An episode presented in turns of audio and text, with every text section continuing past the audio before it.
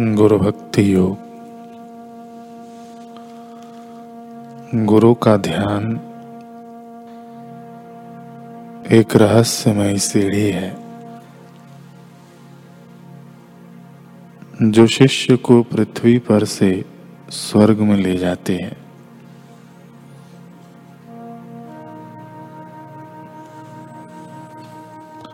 गुरु के चरण कमल का ध्यान किए बिना शिष्य के लिए आध्यात्मिक प्रगति संभव नहीं है।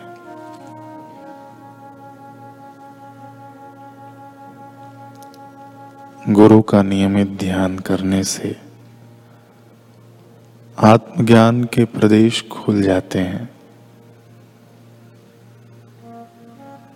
मन शांत, स्वस्थ एवं स्थिर बनता है। और अंतरात्मा जागृत होती है।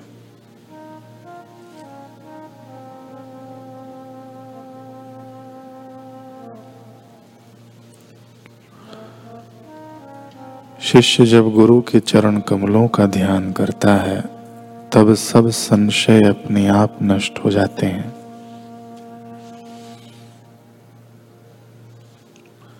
शिष्य जब गुरु की सुरक्षा में होता है तब कोई भी वस्तु उसके मन को क्षुभित नहीं कर सकती।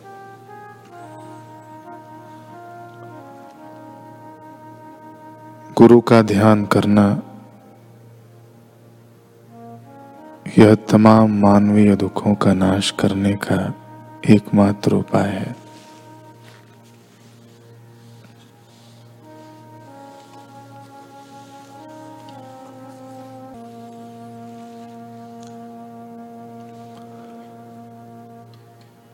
साधक किस संग से बचे और कैसा संग करे?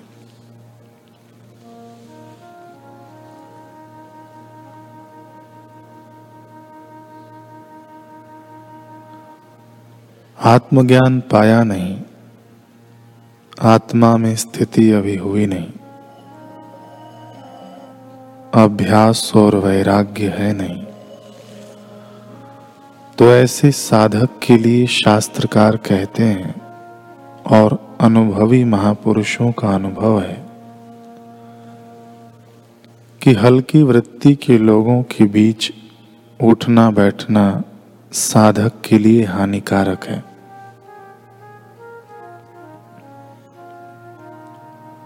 जो मंदमती हैं, जिनका आचार विचार खान पान मलिन है और जिनकी दृष्टि मलिन है। ऐसे लोगों के बीच वैराग्य वाले साधक का वैराग्य भी मंद हो जाता है। और अभ्यास वाले का अभ्यास भी मंद हो जाता है। इसलिए हमेशा ऐसे पुरुषों के संग में रहना चाहिए, जिनके संग से वैराग्य बढ़े और अभ्यास में रुचि हो तो अपना कल्याण होगा। अभ्यास और वैराग्य में रुचि न हो, ऐसे व्यक्तियों के पास रहने से अथवा जिनकी चेष्टा मलिन है, आजीविका मलिन है, पाप से कमाते हैं और खर्चने में भी पाप करते हैं एवं देखने में भी पाप करते हैं। ऐसे लोगों के संपर्क में और स्पर्श या स्पंदनों में साधक रहता है। तो उसका भी अभ्यास वैराग्य मंद हो जाता है। जो महापुरुष हैं, जिनकी उन्नत ब्राह्मी दृष्टि है आत्म अभ्यास जिनका सदा स्वाभाविक होता रहता है, उन पुरुषों की शरण में रहने से साधक का उत्थान जल्दी होता है। इसलिए श्रीमद राजचंद्र की बात हमको यथार्थ लगती है। उन्होंने कहा कि जब तक आत्म प्रकाश न हो, आत्मस्थिति न हो, तब तक व्यक्ति महापुरुषों के शरण में अनाथ बालक की नाई पड़ा रहे।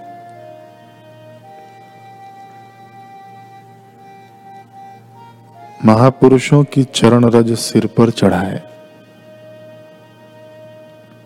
इसका मतलब यह नहीं कि पैरों को जो मिट्टी छुई, उसे सिर पर घुमाते रहें। कहने का तात्पर्य है कि जैसे चरण रज उनके शरीर को छूती है, ऐसे ही उनके हृदय को छूकर जो अनुभव की वाणी निकलती है, वह शिरोधार्य करें।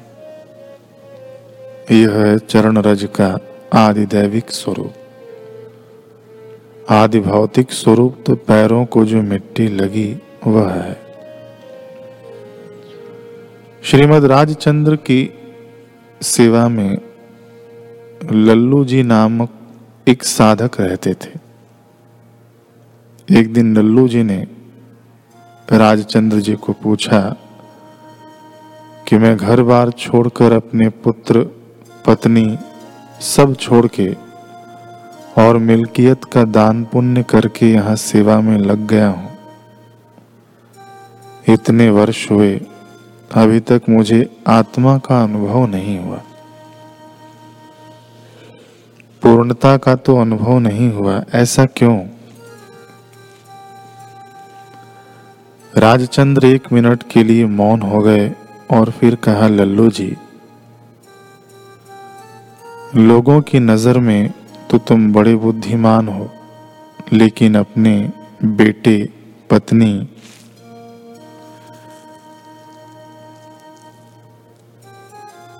एक घर छोड़कर इधर कई घर वालों से कितना परिचय बना लिया है? और कितनी व्यर्थ की बातचीत करते हो? दो चार व्यक्तियों का संबंध छोड़ के कितने व्यक्तियों से आसक्ति वाला संबंध करते हो? एक घर की रोटी छोड़ के कितने घरों का? जिस किसी के डिब्बे का क्या क्या लेते देते खाते हो? तो अब तुम्हारी वृत्ति अभ्यास वैराग्य में तो लगती नहीं। वृत्ति अभ्यास वैराग्य में लगेगी नहीं। और मलिन चित्त वाले लोगों के साथ ज़्यादा संपर्क में रहोगे तो फिर आत्मानुभव कैसे होगा? हमारे चरणों में रहने का मतलब है कि हमारे संकेत को मानकर उसमें डट जाओ। बुद्धिमान थे लल्लू जी, तुरंत उनको अपनी गलती समझ में आई। और लग गए अभ्यास वैराग्य बढ़ाने में।